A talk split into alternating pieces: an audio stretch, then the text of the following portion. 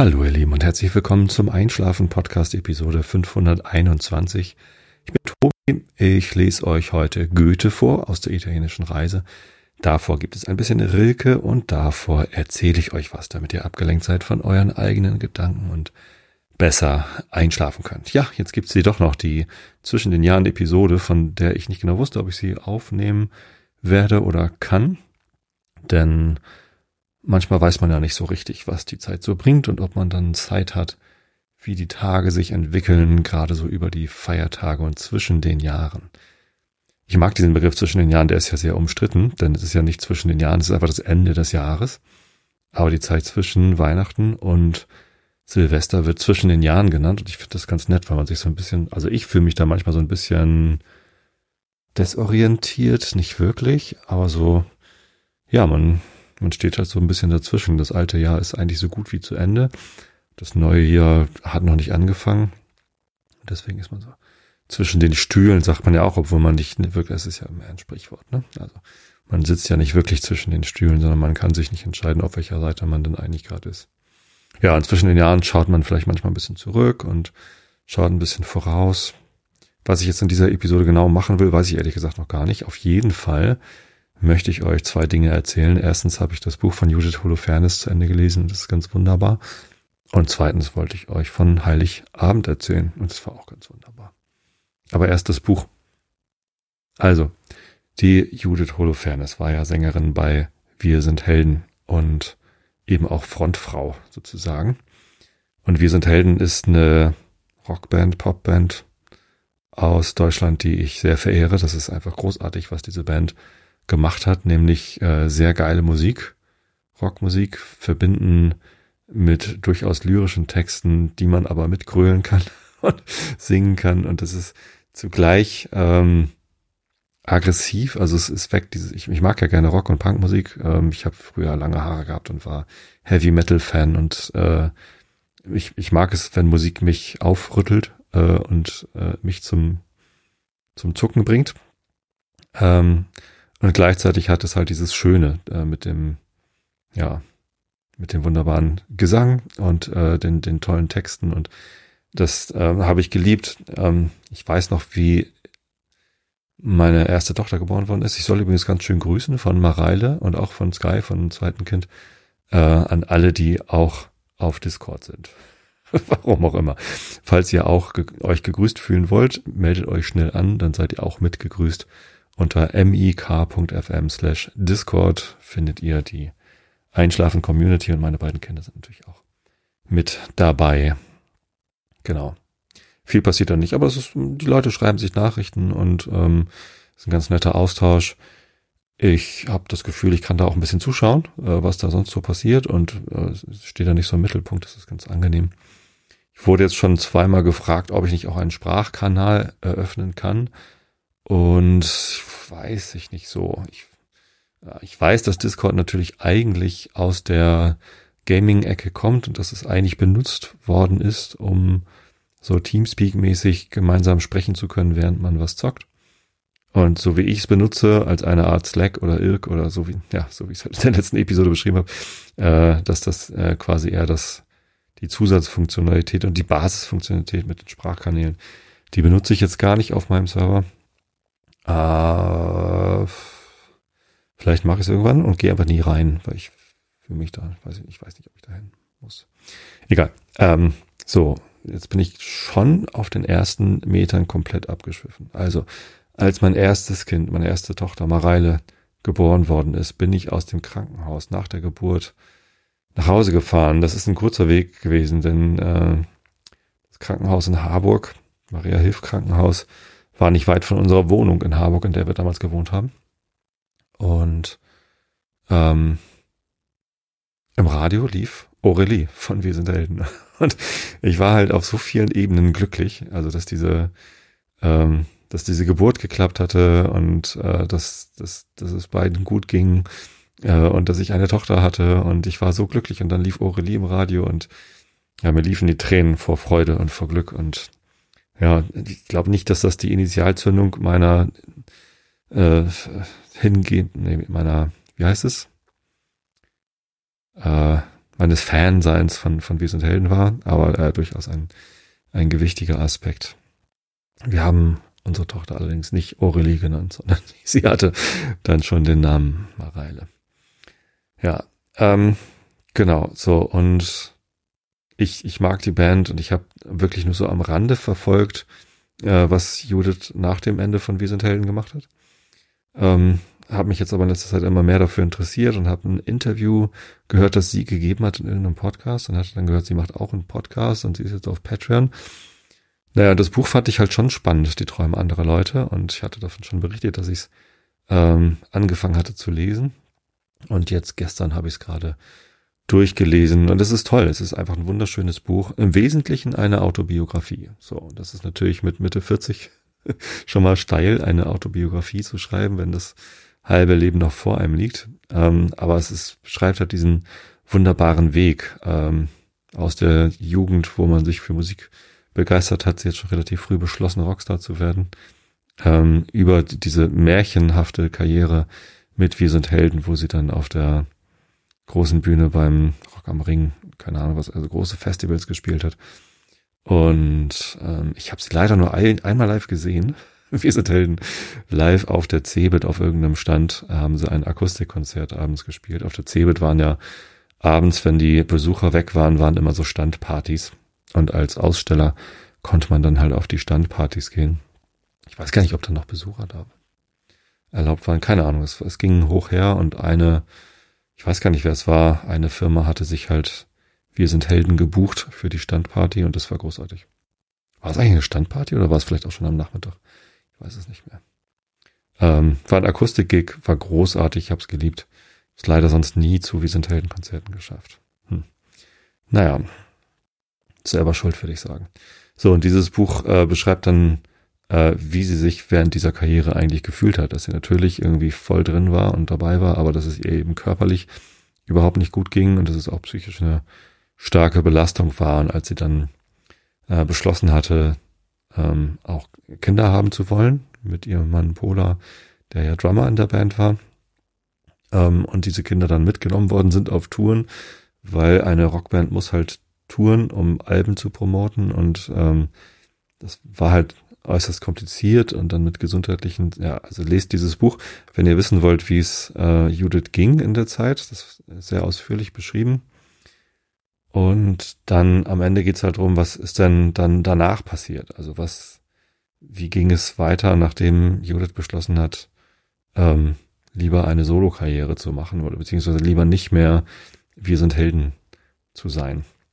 So, und meine Vermutung war ja, dass es in dem Buch auch darum ging, äh, geht, was denn eigentlich Erfolg bedeutet. Denn in der Pop-Industrie ist Erfolg halt in Charts und in Verkaufszahlen gemessen, äh, in der Radiorotation und ja, in, in dem, was man halt nach außen so als Erfolg messen kann.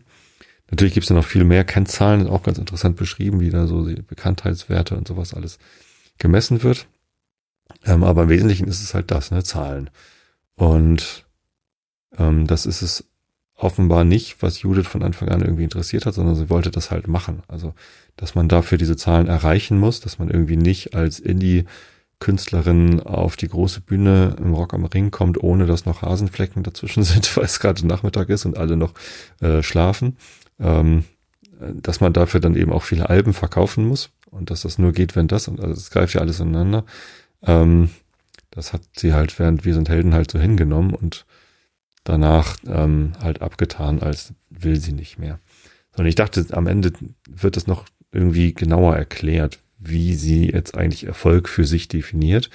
Aber so explizit passiert das gar nicht, sondern es wird viel mehr beschrieben, wie ihr Leben jetzt funktioniert. Und äh, dass es überhaupt funktioniert, ist ja schon mal großartig.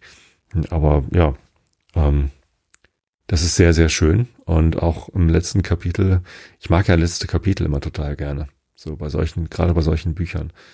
Ähm, hatte ich halt eigentlich erwartet, dass jetzt die, die neue Definition von Erfolg nochmal explizit erwähnt wird. Ist aber gar nicht passiert. Trotzdem ist es ein sehr schönes letztes Kapitel, wo ich auch einfach dann mit offenem Mund da saß und mich gefreut habe. Und das ist ja ein, ein ganz, ganz tolles Buch. Ich kann es euch, euch nur ans Herz legen, falls ihr es nicht unterm Weihnachtsbaum gehabt habt, dann habt ihr vielleicht einen Thalia-Gutschein oder einen Gutschein von eurer lokalen Buchhandlung bekommen und könnt es euch einfach mal holen. Es sieht auch sehr schön aus und es macht einfach Spaß, das zu lesen, wenn man die Band mag sowieso, wenn man Judith mag erst recht, aber auch wenn man sich nur so am Rande für Popindustrie interessiert, ist es sehr interessant. Und selbst wenn man das nicht mag, also selbst wenn man Popindustrie egal findet, ähm, finde ich es bereichernd, weil es eben darum geht, was ist einem eigentlich wichtig auf der Welt und was tut man alles, um das zu erreichen, was einem wichtig ist. Ja, sehr schönes Buch. Danke, Judith. Und ich bin jetzt auch Patron geworden. Ähm, kann ich euch auch empfehlen, wenn ihr euch weiter für Judith interessiert. Ähm, sie macht jetzt halt bei diesem Pop-Zirkus nicht mehr mit. Sie ist nicht mehr im Business und macht keine Karriere mehr. Stattdessen finanziert sie sich selbst und ihre Kunst über Patreon. Das ist halt so ein Crowdfunding, so ein, äh, ja, Crowdfunding bedeutet ja eigentlich, dass man eine Summe braucht, zwanzigtausend Euro oder so, um ein Album zu finanzieren. So ist es nicht, sondern Patreon ist so wie Steady ein Mechanismus, um Künstlern, die man mag oder Leuten, die man mag, regelmäßig Geld zukommen zu lassen. So, und ich habe mich dafür so ein, weiß nicht, fünf Euro Abo, glaube ich, entschieden. Also fünf Euro im Monat zahle ich jetzt an Judith Holofernes. Davon kommen natürlich nur drei Euro an, weil Patreon was abzieht und Steuern und so. Ähm, aber wenn das ganz, ganz viele Leute machen, dann kann Judith halt weiter ihr Ding machen, Kunst machen, äh, Tiergeschichten schreiben oder äh, Tiergedichte, nicht Geschichten. Und ähm, das finde ich äußerst unterstützenswert. Außerdem bekommt man dafür natürlich auch dann was, was andere Leute nicht bekommen. Also nicht nur die öffentlichen Sachen, sondern es gibt dann einen Podcast, wo es einige Episoden sind, auch öffentlich. Davon hatte ich auch schon zwei, drei gehört. Ich glaube, es gibt nur zwei. Ich weiß es nicht. Ähm, aber sie führt Interviews mit spannenden Leuten. Ich habe jetzt gerade das mit Mark Forster gehört. Über, ja, über Kultur, über Kunst, Medien und so weiter. Ähm, sehr interessante Gespräche, sehr ausführliche Gespräche. Geht schön in die Tiefe. Ähm, genau, und auf diesen Podcast kriegt man dann halt Zugriff, wenn man da Patron ist. Ähm, bin ich gern. Und äh, patreon.com slash Judith Holofernes, falls ihr auch Lust habt, sie da zu unterstützen. Ja, das war schön. So, und ich hatte viel Zeit zum Bücherlesen. Ich bin ja so ein langsamer Leser. Ich brauche halt ewig, um ein Buch zu lesen. Ähm, ich hatte viel Zeit zum Lesen, weil hier alle krank sind.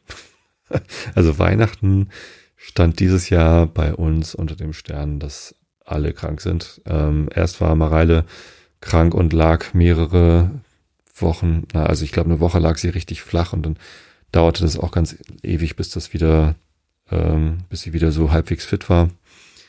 Ähm, mit Fieber und allem drum und dran. Aber kein Corona, sondern das, was halt gerade so umgeht. Ist alle, in der Zeitung stand, neun Millionen Deutsche sind gerade krank. Das ist schon eine beeindruckende Zahl. Und man merkt ja, also in der Firma waren alle krank, in den Schulen sind Unterrichtstage ausgefallen, weil alle krank waren und so weiter. Hat uns nicht verschont. Ähm, erst Mareile, dann Sky. Und äh, ja, Steff, meine Frau, war auch ein wenig angeschlagen. Also ist, ist nicht so richtig krank geworden, ähm, aber halt durchaus. Andere Leute hätten sich, also Männer hätten sich äh, todkrank ins Bett gelegt, bei dem, wie Steff sich gefühlt hat. Ähm, wer meine Frau kennt, weiß, dass sie dann trotzdem durchzieht. Ja, und wenn sie sich mal krank ins Bett legt, dann ist das halt schon was Besonderes, ähm, weil sie halt sehr ausdauernd ist, würde ich sagen. Oder wie würde man das nennen? Vielleicht auch aufopferungsvoll. Aber ja. Ähm, so, und so hatte ich halt ziemlich viel Zeit für mich, wo ich, ähm, wo die Frauen, die, die anderen Menschen hier im Haus alle im Bett lagen. Und ich dann, ja, gelesen habe, äh, gespielt habe. Ich habe äh, kurz bevor Sky krank geworden ist, haben wir angefangen, gemeinsam Fortnite zu spielen. Ähm, das ist natürlich auch sehr fragwürdig, ein Killerspiel, äh, First-Person-Shooter. Nee, das ist ja, ist das ja, das ist ja von mit Draufsicht. Ähm, aber m- mir hat's auch nicht geschadet. Ist auch ein doofer Satz. Ähm, ich kann es gut einordnen, äh, was das ist, äh, wenn man da so rumläuft. Aber ja, ich hoffe, ich habe es meinen Kindern gut beigebracht, was das bedeutet, wenn man in Spielen rumläuft und mit Knarren schießt und dass man das im echten Leben dann vielleicht gerade deshalb nicht mehr braucht oder tut. Ähm, ja, das, das habe ich dann eben auch alleine weitergespielt. Hat auch Spaß gemacht. Ich habe das früher viel gemacht. Also Computerspiele zocken, damals Quake, als das rausgekommen ist, auf sechs, dreieinhalb Zoll Disketten beim Buchladen schräg gegenüber, äh, habe ich mir die Disketten ausgeliehen, das Spiel installiert. Und ähm, das war ja, das war natürlich sehr beeindruckend damals auf meinem vier sechsundachtzig. Nee, ich glaube, ich hatte, mein Vater hatte einen vier sechsundachtzig, ich hatte einen Pentium von Anfang an. Ja, Wahnsinn, ich habe einen Pentium gekauft. neunzig Megahertz. Ja, ähm, genau, so, und Heiligabend war sehr schön. Äh, es hat gerade so geklappt, dass wir alle ausreichend gesund waren und fieberfrei, dass wir meine Mama abgeholt haben am Nachmittag. Ich habe gekocht. Es ist ja seit etlichen Jahren bei uns Tradition, dass es äh, indisches Curry zu Weihnachten gibt. Ich koche sehr gern indisch und ich habe da dieses Buch, wenn ihr indisch kochen wollt, kauft euch einfach fifty Great Curries of India, habe ich hier schon oft erwähnt. Es ist fantastisch und da äh, äh, gibt's dann halt zwei verschiedene Curries, je nachdem, ob man Fleisch essen möchte oder nicht oder oder Shrimps. So, und ähm, da stehe ich dann eh zwei Stunden in der Küche und koche. Das macht Spaß. Und es ist dann auch egal, ob die anderen Leute im Haus hier um mich rumwuseln und versuchen zu helfen oder einfach im Bett liegen. Das funktioniert. Ähm, und dann nach dem Essen werden die Kerzen angezündet am Tannenbaum und es gab Bescherung. Es gab sehr schöne Geschenke auch. Und oh ja, da muss ich mich natürlich ähm, ganz doll bedanken. Also es gab dieses Jahr äh, wieder etliche Postkarten von Hörerinnen und Hörern. Ich glaube nur Hörerinnen in diesem Fall. Ich weiß es nicht mehr. Ähm, Männer, fühlt euch einfach mitgemeint. So, und ähm, ich habe von zwei, drei Leuten Nachrichten bekommen, dass sie statt mir etwas zu schenken an Ärzte ohne Grenzen gespendet haben. Ähm, teilweise sogar mit einem Foto von einem, von einem äh, Spendenbeleg. Das braucht ihr gar nicht zu schicken. Ich glaube euch das, wenn ihr es mir einfach erzählt, ich freue mich einfach wie so ein Schneekönig, äh, wenn ihr das macht, weil, wie gesagt, ich habe alles, was ich brauche zum Leben. Ich hab, mir geht's super ähm, und ich ich freue mich tierisch, wenn ihr äh, mit Gedanken an mich etwas an Ärzte ohne Grenzen spendet oder auch ohne Gedanken an mich, ist scheißegal. So, oder, oder eben, was weiß ich, Seenotrettung, keine Ahnung was. Äh, Sea-Watch, genau. Irgendwas Sinnvolles. Könnt auch an B U N D oder NABU oder ach, es gibt so viele tolle Leute, an die man spenden kann. Ähm, macht das ruhig äh, und macht das gerne auch, anstatt mir etwas zu schenken. So, und dann muss ich mich aber nochmal ganz besonders bedanken bei Marina aus Hamburg. Die hat mir ein Riesenpaket geschickt, also wirklich groß. Das äh, war so Schallplattengröße, um euch das mal eine Vorstellung zu geben. Also dreißig mal dreißig Zentimeter ist ja Schallplatte. Und dann aber ganz dick, so als hätten da irgendwie zwanzig Schallplatten hätten da drin befördert werden können. Also ich, ich habe schon gewusst, dass da nicht zwanzig Schallplatten drin sind, weil es sich anders anfühlte und nicht so schwer war wie zwanzig Schallplatten. Ähm, aber es war halt ein Weihnachtspaket und ein ordentliches. Und als ich es dann aufgemacht habe, ähm, konnte ich, kam ich kaum noch raus aus dem Staunen. Teilweise sehr witzige Sachen. Marina hat mir eine, ich glaube, es ist eine Weihnachtsmütze. Wir konnten es alle nicht so richtig identifizieren. So eine, so eine ganz lange Tube sozusagen. Es hätte auch eine Socke sein können, aber dafür fehlte die Ferse. Und es wäre dann mindestens bis zum Knie gegangen. Und wir glauben, es ist eine Mütze, die, wenn man sie aufsetzt, dann eben noch einen ganz langen Zipfel hat sozusagen. Ja, und einen dazu passenden Weihnachtsschal, also so ein rot-grün mit goldenen Streifen und ein bisschen weiß, glaube ich noch. So, ähm, sehr lustig.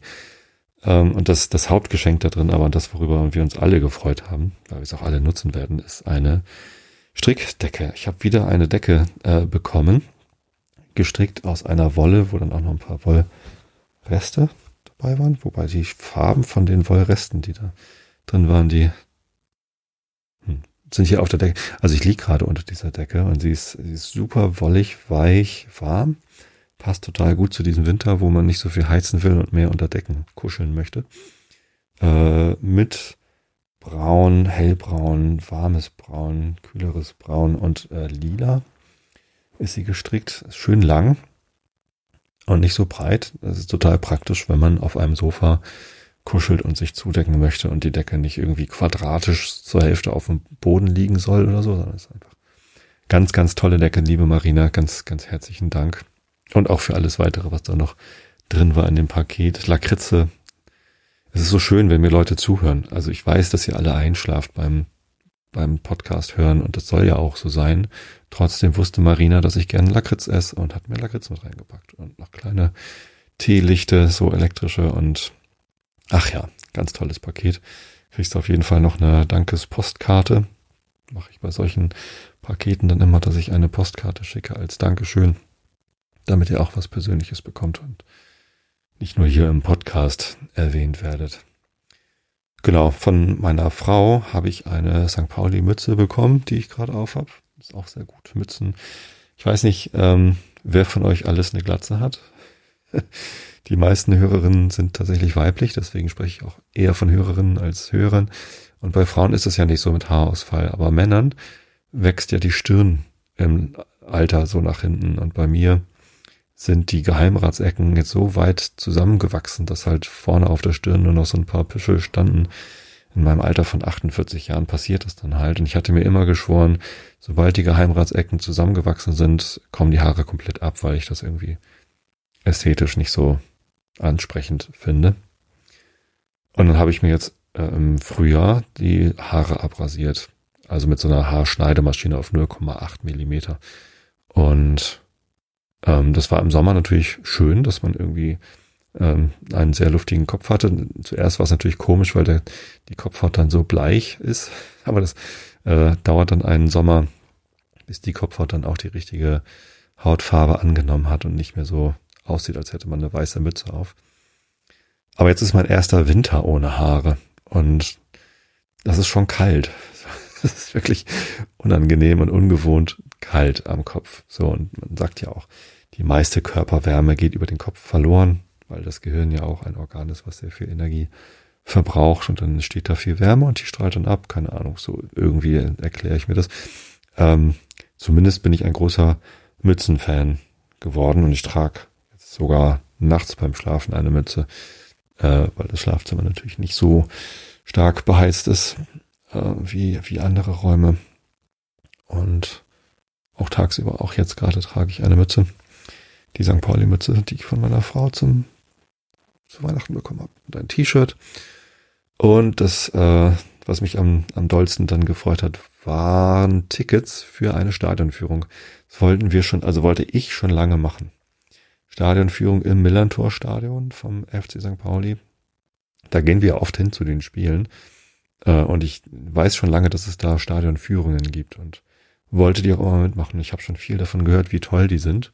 Die wurden eine ganze Zeit lang, ich weiß nicht, ob das jetzt noch so ist, aber die wurden von Eva Kaller gemacht. Das ist die Mama von Jan-Philipp Kaller, der ewig für uns gespielt hat. Und jetzt Trainer der ersten und zweiten Frauenmannschaft ist er. Der ist immer noch im Verein tätig und macht auch den F C Sankt Pauli Podcast. Und ja, Schnecke, äh, was der Spitzname ist von Jan-Philipp Kaller, ist halt eine Legende, eine Sankt Pauli-Legende.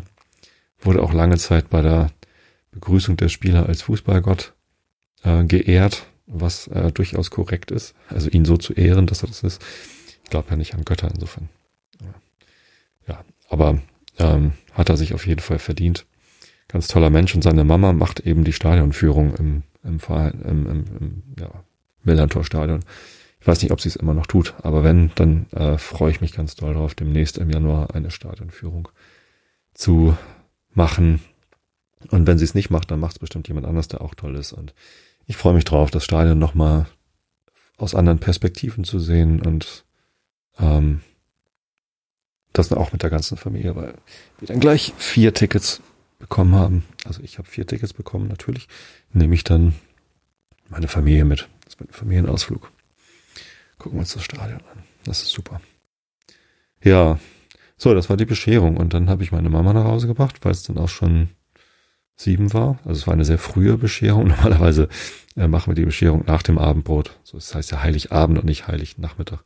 So, und dann gibt's halt normalerweise so zwischen fünf und sechs äh, gibt es Abendbrot und das dauert dann auch, also Abendessen, und das Curry, das zu essen dauert dann auch eine Stunde und dann äh, bereiten wir alles vor und dann geht die Bescherung meistens so bis um halb neun und um halb zehn kommen dann noch die Schwiegereltern und dann sitzt man halt ganz lange zusammen. So war es diesmal nicht, sondern wir haben recht früh gegessen, schon um fünf oder so, und haben dann um sechs Bescherung gemacht und waren auch relativ fix durch und ähm, dann habe ich meine Mama, glaube ich, um sieben nach Hause gebracht.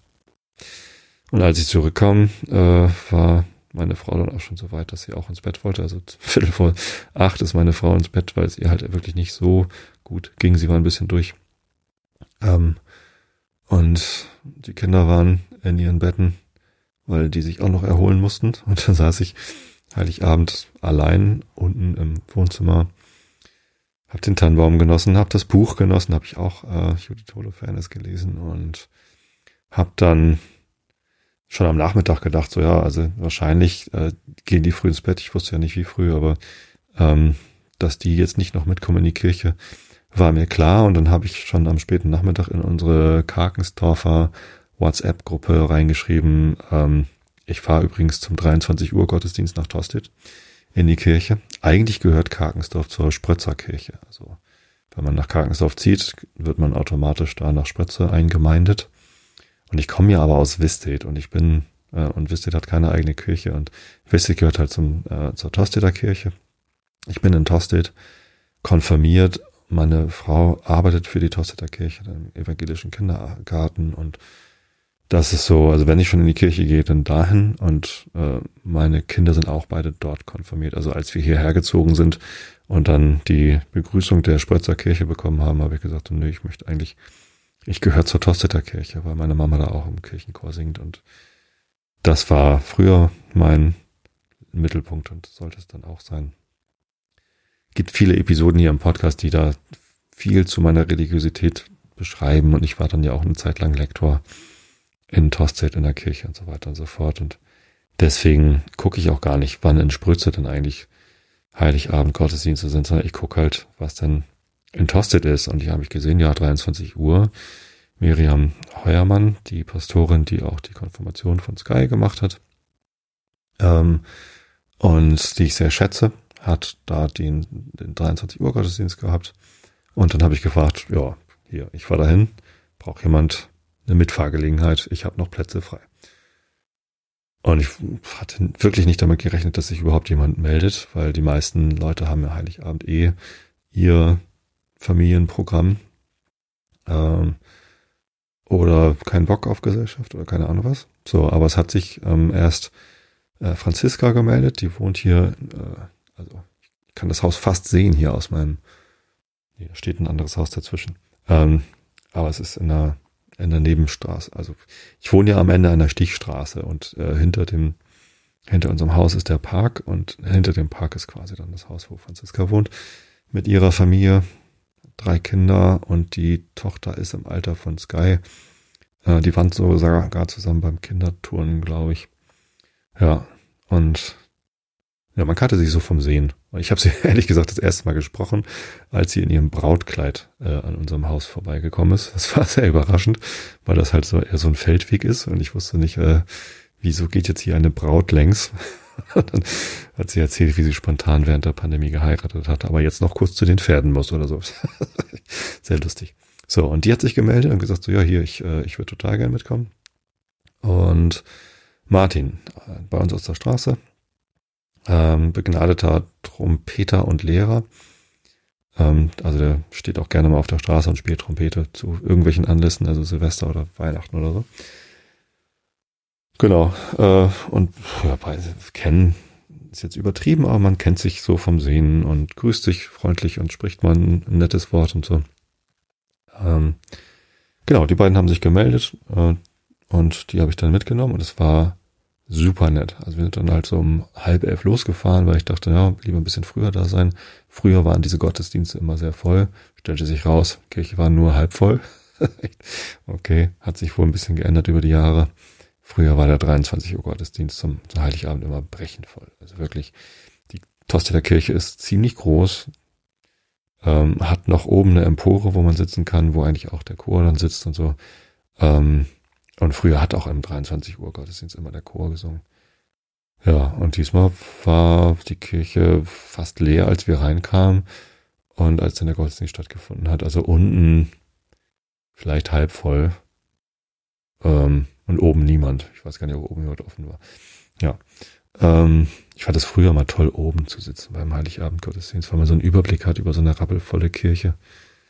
Ja, na gut, Miriam war auch krank, die Pastorin, und ähm, hatte eine ziemlich kaputte Stimme, aber hat sich da auch sehr tapfer durchgekämpft.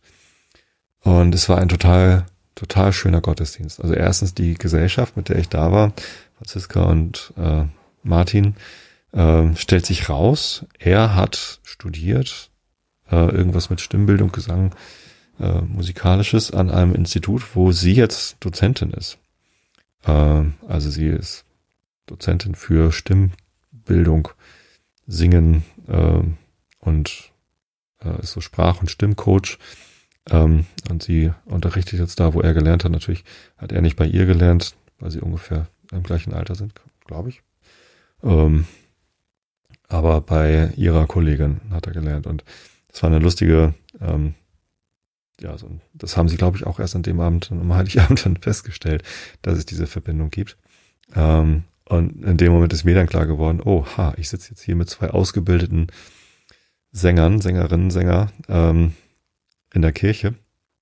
Und ich singe ja auch gerne und dann auch gern zweite Stimme. Und ich mag das auch in der Kirche total gern, wenn wenn Chöre dann mehrstimmig singen und, und sagt, Martin, ja, häng dich rein, ich singe halt zweite Stimme.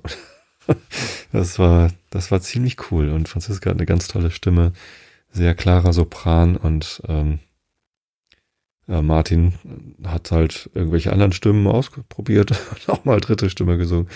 Äh, sehr souverän, teilweise suchend, aber ähm, dann doch immer findend. Und ja, ich habe dann auch häufig dann die die erste Stimme gesungen, weil es mir einfach leichter gefallen ist, und mich dann manchmal bei Martin mit reingehängt. Das hat mega Spaß gemacht, und Miriam hat halt einfach mal wieder einen richtig tollen Gottesdienst ähm, geleitet und gestaltet. Und Miriam findet halt einfach immer immer auch spannende und tolle tolle Worte. Ich meine, das Evangelium, es gibt ja zu jedem Gottesdienst, gibt es dann das Evangelium für diesen Gottesdienst. Das ist jetzt äh, wenig überraschend. Äh, Lukas, ähm, die Jesu-Geburt-Geschichte. Ähm, ja, und da hat sie sich einen Satz ausgesucht, wo sie meinte, da hätte sie sich noch nie großartig Gedanken drüber gemacht, und ich sagte äh, spontan zu Martin, doch, ich mache mir da immer jedes Jahr Gedanken drüber. Und der Satz lautet, und es waren Hirten in derselben Gegend auf dem Felde bei den Hürden, die hüteten des Nachts ihre Herde. So, und ich finde den Satz total abgefahren. Erstens, weil so viele Wörter mit H drin vorkommen. Äh, Hirten, Hürden, Herde. So, und hüteten auch noch. So, und das finde ich irgendwie so ein, so ein lyrischer Satz in dieser Geschichte, der irgendwie was, was ganz Besonderes ausstrahlt. Ich meine, da, vorher geht's halt um Josef und Maria und die Herberge und die Geburt. Ähm, und auf einmal geht's halt um die Hirten. Und diesen, diesen Wechsel in der Geschichte leitet Lukas ein äh, mit, mit diesem Satz mit den vielen H's. Und, und eben auch das Wort Hürden, das hat mich auch früher schon immer irritiert, was denn das eigentlich ist. Ich meine, Hürdenlauf kennt man, wenn man sich für Sport interessiert, da muss man halt beim Rennen über so Hürden drüber springen, und eine Hürde ist natürlich ähm, ja etwas, wo man nicht so leicht rüberkommt. Und in diesem Kontext äh, hat es mich auch öfter mal irritiert. Also, wie lautet der Satz? Jetzt habe ich wieder zugeklappt. So. Der Satz lautet, die hüteten des Nachts ihre Herde. Achso, ähm, und es waren Hirten in derselben Gegend auf dem Felde bei den Hürden. Bei den Hürden, also, hm, warum stehen da Hürden rum? Ähm, wollen die da Hürdenlauf machen? Hürden, Hirten, Hürdenlauf machen. So, also ich finde es auf jeden Fall ein bemerkenswerter Satz. Und ähm, Miriam hat halt ihre Predigt auf dem Begriff Hürden aufgebaut, weil ihr Kind sie gefragt hat, was sind eigentlich Hürden? Und sie ganz perplex war und dann irgendwie rausfinden wollte, was sind denn eigentlich Hürden in diesem Kontext? Ähm, und sie hat dann über Wikipedia herausgefunden, dass das so ähm, Zäune sind, die man äh, leicht auf- und abbauen kann, um eben, wenn man Schäfer ist und äh, die Herde immer mal weiterzieht, dann kann man die quasi einzäunen, um sie zu beschützen, äh, um dafür zu sorgen, dass sie nicht weglaufen des Nachts. Ähm, ja, so. Und dann hat Miriam halt über Hürden gesprochen, also über Schutzzäune, die man sich selbst um sich herum aufbaut und abbaut und ähm, dass der Engel, der dann kommt, sich halt einen Scheißdreck drum schert, ob da Hürden sind oder nicht, sondern der ist halt einfach da in seiner ganzen Klarheit. Ähm, ich fand's schön, also ihr wisst alle, ich glaube nicht an Gott, ich glaube auch nicht an Engel, die da kommen und in Klarheit dann da leuchten und himmlische Herrscher und fangen an zu singen. Das sind alles Geschichten. Ich mag aber die Geschichten. So, und ich mag die die Mystik, die drum gesponnen wird. Und ähm, wenn dann eine Pastorin oder auch ein Pastor aus dieser Mystik äh, eine Erzählung machen kann, eine Ableitung machen kann, die einen inspirieren kann, die einem helfen kann in einem Leben, dann hat eben auch Kirche einen Wert. Also natürlich ist Kirche irgendwie zweifelhaft ähm, und geschichtlich irgendwie schwierig durchaus zu, zu beurteilen und auch gesellschaftlich sehr schräg integriert. Aber diese kleinen Gemeinden, die ähm, wo die Pastorinnen und Pastoren engen Kontakt zur Gemeinde haben, wo Pastorinnen und Pastoren eine tolle Arbeit leisten, nicht nur im direkten Kontakt mit den Gemeindemitgliedern, sondern eben auch bei der Vorbereitung von so einem Gottesdienst. Äh, ich finde, das muss man einfach wertschätzen. Und ich nutze das eben auch ganz gerne. Ich war jetzt durch Skys Konfirmationen wieder häufiger in der Kirche. Nicht nur bei Gottesdiensten von Miriam, sondern auch bei anderen Gottesdiensten. Und da hinzugehen und ähm, dann sich Geschichten anzuhören und zu gucken, ob man Inspiration findet oder eben auch nicht. Ich finde es immer gut. Also da spricht überhaupt nichts dagegen, auch wenn man irgendwie Kirche im Allgemeinen und den gesellschaftlichen Einfluss der Bischofskonferenz und alles, was passiert in, in Kirchen irgendwie ähm, nicht nur kritisch hinterfragt, sondern auch ablehnt, ähm, kann man das trotzdem schauen, was passiert denn direkt bei mir ganz im Speziellen und mit wem kann ich da in Kontakt treten. Denn man kann ja so sehr gegen Kirche oder Religion oder Glauben sein, wie man möchte. Äh, die Kirchen gehen dadurch nicht weg. So, die sind halt da. Ähm, und ja, vieles daran ist eben gut. Und einiges davon sogar sehr gut. Und diese Predigt äh, von Miriam war fantastisch. Und äh, dann kamen Fürbitten und auch die Fürbitten haben mich komplett bekommen. Also das war, das war einfach sehr, sehr gut, teils überraschend und, und ja, ein hervorragender Gottesdienst. Ich habe Miriam gefragt, ob ich die Predigt bekommen kann. Äh, wenn ich sie bekomme, dann lese ich sie vielleicht hier nochmal vor oder ähm, verlinke sie euch einfach oder hau sie in die Shownotes oder so. Genau, so. Und dann sind wir ganz beseelt zurückgefahren, weil die Predigt so schön war und weil ähm, das Singen so schön war. Tatsächlich am Ende des Gottesdienstes äh, dreht sich die Frau vor uns um zu uns und äh, guckt uns an und sagt, ich wollte mich nur bedanken für den schönen Gesang. Und äh, ich weiß, ich glaube, wenn meine Kinder dabei gewesen wären, die wären vor Scham im Boden versunken, weil der Vater sich so daneben benimmt. Also wir haben halt einfach laut die Kirchenlieder mitgesungen, die halt gesungen worden sind und eben, ja, äh, versucht, zweite Stimme zu singen und ähm, Martin ist es deutlich besser gelungen als mir. Äh, ich glaube, wenn ich das probiert hätte äh, mit den Kindern in der Kirche, das, ja, dann hätten sie sich weit von mir weggesetzt, um nicht aufzufallen. Ich weiß gar nicht, wie toll wir aufgefallen sind. Also insgesamt hatte ich den Eindruck, die Kirche hat gut gesungen. Aber ähm, ja, na gut, so, und dann haben wir habe ich spontan gesagt, komm, das war so schön, lass uns den Abend noch mit einem Glas Wein beenden und haben uns bei uns ins Wohnzimmer gesetzt und noch ein Gläschen Wein getrunken und uns noch unterhalten über Stimmbildung und was wir eigentlich so machen, ein bisschen kenn- näher kennengelernt und es war ein wunderschöner Heiligabend. So, und damit meine ich nicht nur, dass er durch den Kirchenbesuch wunderschön geworden ist. Äh, der Tag mit der Familie war natürlich auch schön. Äh, meine, meiner Frau tat es total leid, dass sie nicht so viel helfen konnte und dass sie sich so früh ausgeklinkt hat. Natürlich tat es mir viel mehr leid, dass es ihr so schlecht ging. So, und ich habe ja trotzdem einen schönen Tag mit der Familie gehabt. Der war halt kürzer als normal. Aber mir ging es ja trotzdem gut. War ein schöner Tag. Und dass es dann irgendwie abends noch so einen Bonus gab, es war, ja, hat es sehr gut abgerundet. Also mein Heiligabend war durchaus sehr schön. Ja. Genau. So, und jetzt ähm, ist halt Weihnachten vorbei. Zwischen den Jahren stehen natürlich auch so ein paar Termine an, wo man sich dann mal mit Leuten verabredet, die sonst schwer zu kriegen sind, äh, schlecht Zeit haben. Wird die Zeit zwischen den Jahren natürlich auch voll. Man hat auch eigentlich keine Zeit mehr. Aber ähm, das ist halt schön, dass ich irgendwie Leute wieder sehe, die ich länger nicht gesehen habe und so ein paar Sachen mache, die ich sonst nicht gemacht hätte. Und ähm,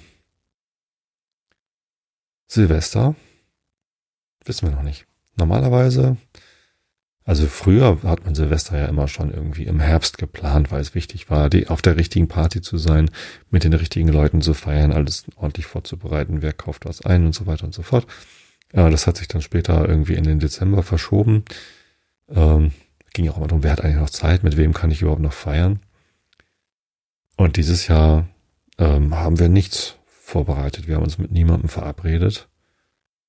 Die Leute, mit denen wir so normalerweise feiern, haben sich auch nicht gemeldet und ich glaube, wir feiern einfach nicht. Also wir werden zu Hause sein. Meine Frau hat schon immer gesagt, dass sie dieses bis zwölf Uhr wach bleiben und dann anstoßen und so, dass das nichts für sie ist. Ähm, dass sie das eigentlich eher albern findet. Oh, in dem Buch von Judith Holofernes gab es irgendwie noch ihr eigenes.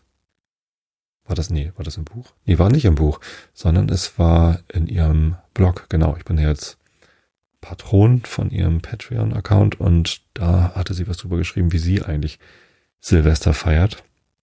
Und sie hat da so ein eigenes Silvester-Voodoo-Ritual, im Wesentlichen ein, ein Jahresrückblick, wofür bin ich dankbar, was habe ich gelernt, das aufzuschreiben und dann mit der Familie zu teilen und ähm, auch Wünsche fürs neue Jahr aufzuschreiben. Also nicht Vorsätze, was man vielleicht tun will, sondern was wünscht man sich, was eigentlich passiert. Ja, ähm, sehr schön. Könnt ihr nachlesen, wenn ihr dann auch Patronin seid. Ich mache ja voll Werbung, aber hat sie verdient. Ich bin halt gerade wirklich ähm, schockverliebt und äh, und glücklich äh, mit dem, was was Judith uns anbietet. Ähm, kann ich auch mal ein bisschen Werbung für sie machen. Ja,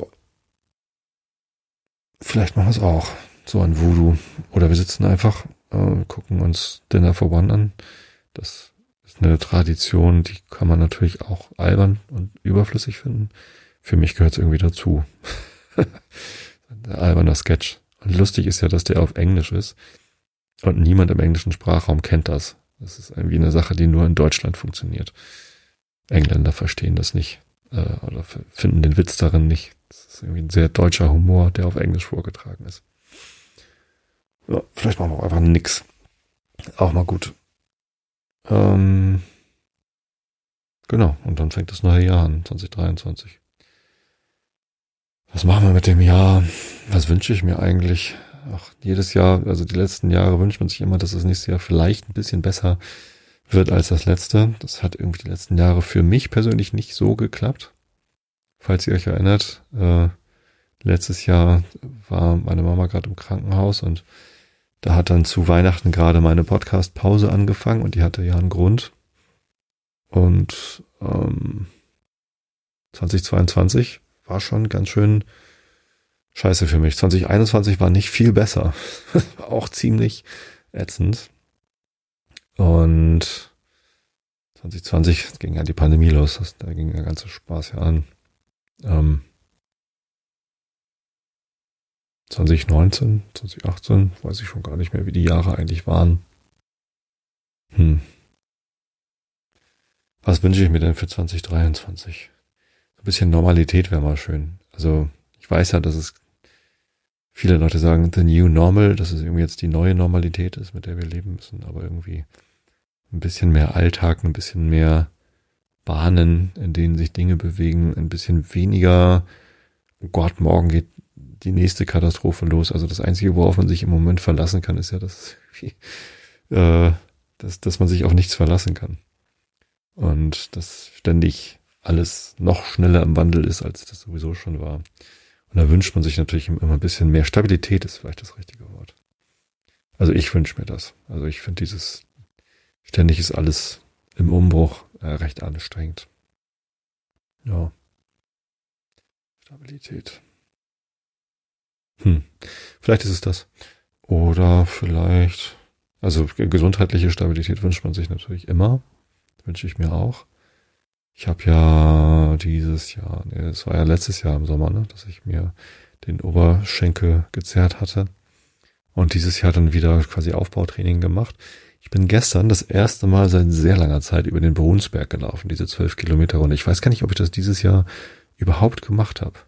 So, und jetzt habe ich im Dezember irgendwie keinen Bock mehr gehabt, irgendwie krank zu sein. Ich hatte ja im September hatte ich Covid und dann war ich hier ein bisschen krank und da ein bisschen krank. Seit ich aus Amerika zurück bin, November, hatte ich es irgendwie ein bisschen mit Husten.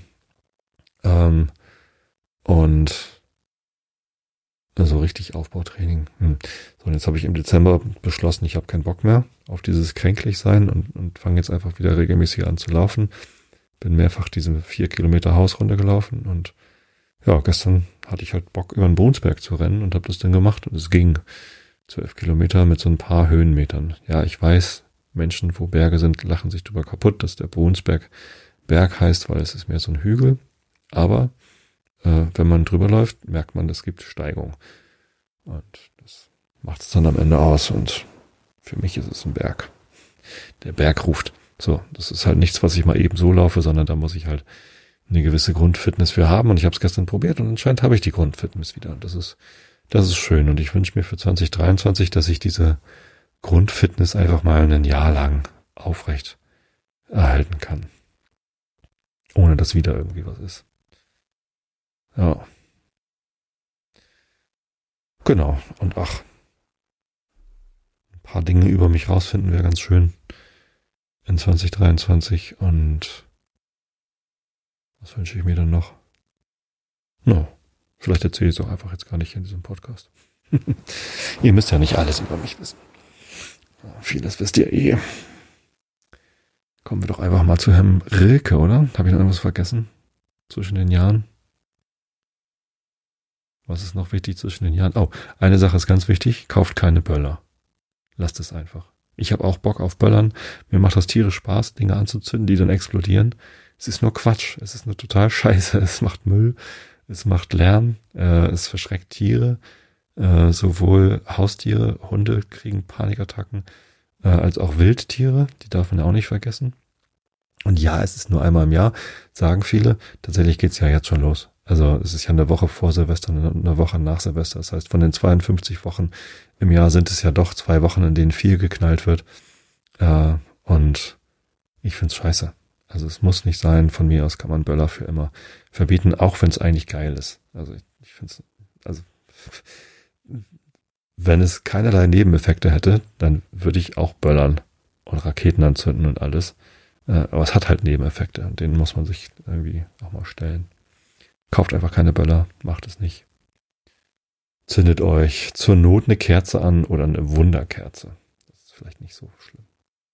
Genau. Eine Silbersonne, die nicht knallt, könnt ihr euch auch anzünden.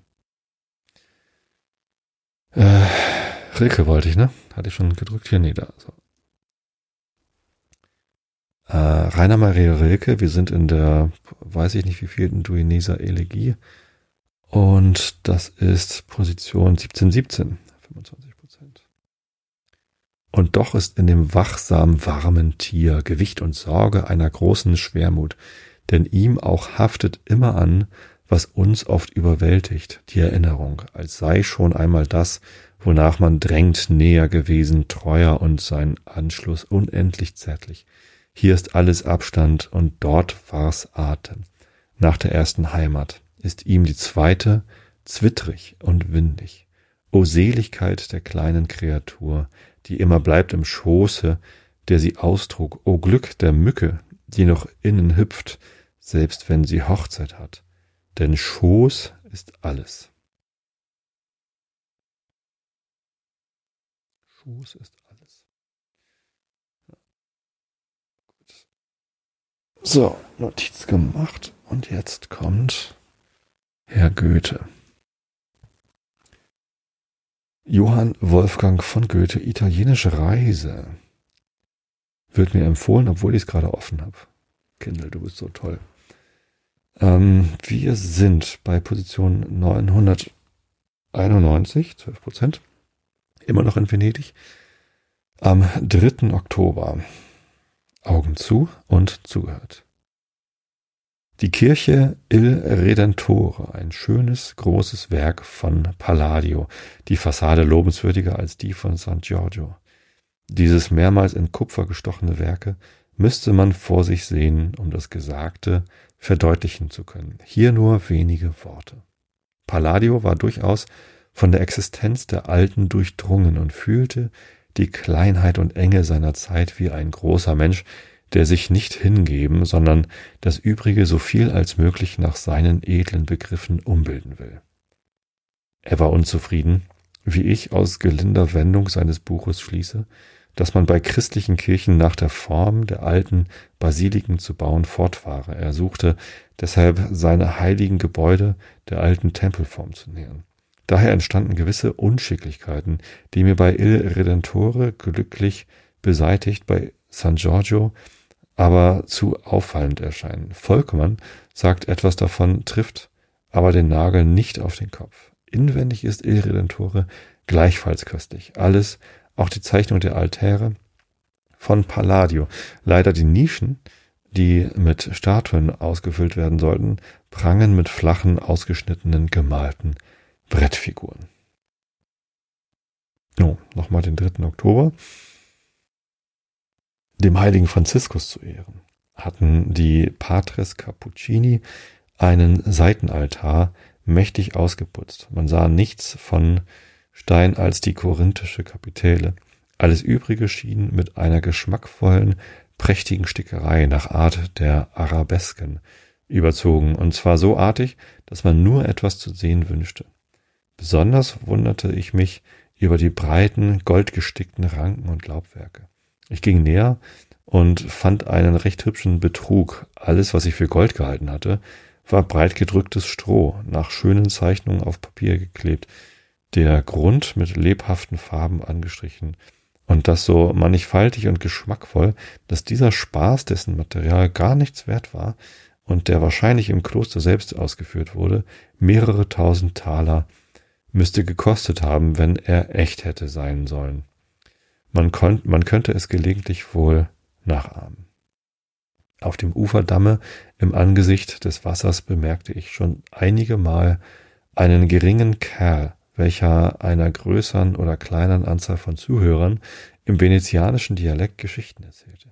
Ich kann leider nichts davon verstehen, es lacht aber kein Mensch, nur selten lächelt das Auditorium, das meist aus der ganzen niederen Klasse besteht.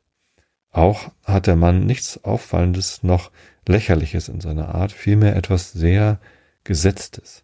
Zugleich eine bewunderungswürdige Mannigfaltigkeit und Präzision, welche auf Kunst und Nachdenken hinwiesen in seinen Gebärden. Oh, wie schön. Den dritten Oktober. Den Plan in der Hand suchte ich mich durch die wunderlichsten Irrgänge bis zur Kirche der Mendi- Mendicanti zu finden. Hier ist das Konservatorium, welches gegenwärtig den meisten Beifall hat. Die Frauenzimmer führten ein Oratorium hinter dem Gitter auf. Die Kirche war voll Zuhörer, Zuhörer, die Musik sehr schön und herrliche Stimmen. Ein Alt sang den König Saul, die Hauptperson des Gedichtes. Von einer solchen Stimme hatte ich gar keine, gar keinen Begriff. Einige Stellen der Musik waren unendlich schön, der Text vollkommen singbar, so italienisch-latein, dass man an manchen Stellen lachen muss. Die Musik aber findet hier ein weites Feld. Es wäre ein trefflicher Genuss gewesen, wenn nicht der vermaledeite Kapellmeister den Takt mit einer Rolle Noten wieder das Gitter und so unverschämt geklappt hätte, als habe er mit Schuljungen zu tun, die er eben unterrichtete. Und die Mädchen hatten das Stück oft wiederholt. Sein Klatschen war ganz unnötig und zerstörte allen Eindruck, nicht anders, als wenn einer, um uns eine schöne Statue begreiflich zu machen, ihr Scharlachläppchen auf die Gelenke klebte. Der fremde Schall hebt alle Harmonie auf. Das ist nun ein Musiker, das ist nun ein Musiker und er hört es nicht, oder er will vielmehr, dass man seine Gegenwart durch eine Unschicklichkeit vernehmen soll, da es besser wäre, er ließe seinen Wert an der Vollkommenheit der Ausführung erraten. Ich weiß, die Franzosen haben es an der Art, den Italienern hätte ich es nicht zugetraut und das Publikum scheint daran gewöhnt. Es ist nicht das einzige Mal, dass es sich einbilden lässt, dass gerade gehöre zum Genuss, was den Genuss verdirbt. Das gerade gehöre zum Genuss, was den Genuss verdirbt. So. Eine Notiz dran schreiben, damit ich weiß, wo ich aufgehört habe. Geht weiter mit dem dritten Oktober, überraschenderweise. Gab viele dritte Oktober im, ähm, im alten Venedig. Gut, in diesem Sinne war es das für dieses Jahr. Ich danke euch allen ganz herzlich für die Treue, dass ihr nach meiner langen Pause am Anfang des Jahres überhaupt da geblieben seid, wiedergekommen seid. Ich begrüße alle, die neu dazugekommen sind in diesem Format. Freue mich, wenn es euch hilft, ähm, besseren Schlaf zu finden oder Entspannung. Und wünsche euch allen ein ganz fantastisches Jahr zwanzig dreiundzwanzig, was auch immer ihr euch wünscht. Ja. Genau, gehen wir es gemeinsam an. Auf jeden Fall wünsche ich euch ausreichend viel Schlaf, denn erholt sein ist wichtig. Im Schlaf wird man gesund und regeneriert und ja, alle alle wichtigen Dinge passieren im Schlaf. Das stimmt natürlich nicht. Gibt auch wichtige Dinge, die im Wachsein passieren, aber ja. Ich habe euch alle lieb. Bis zum nächsten Mal, bis ins nächste Jahr. Gute Nacht.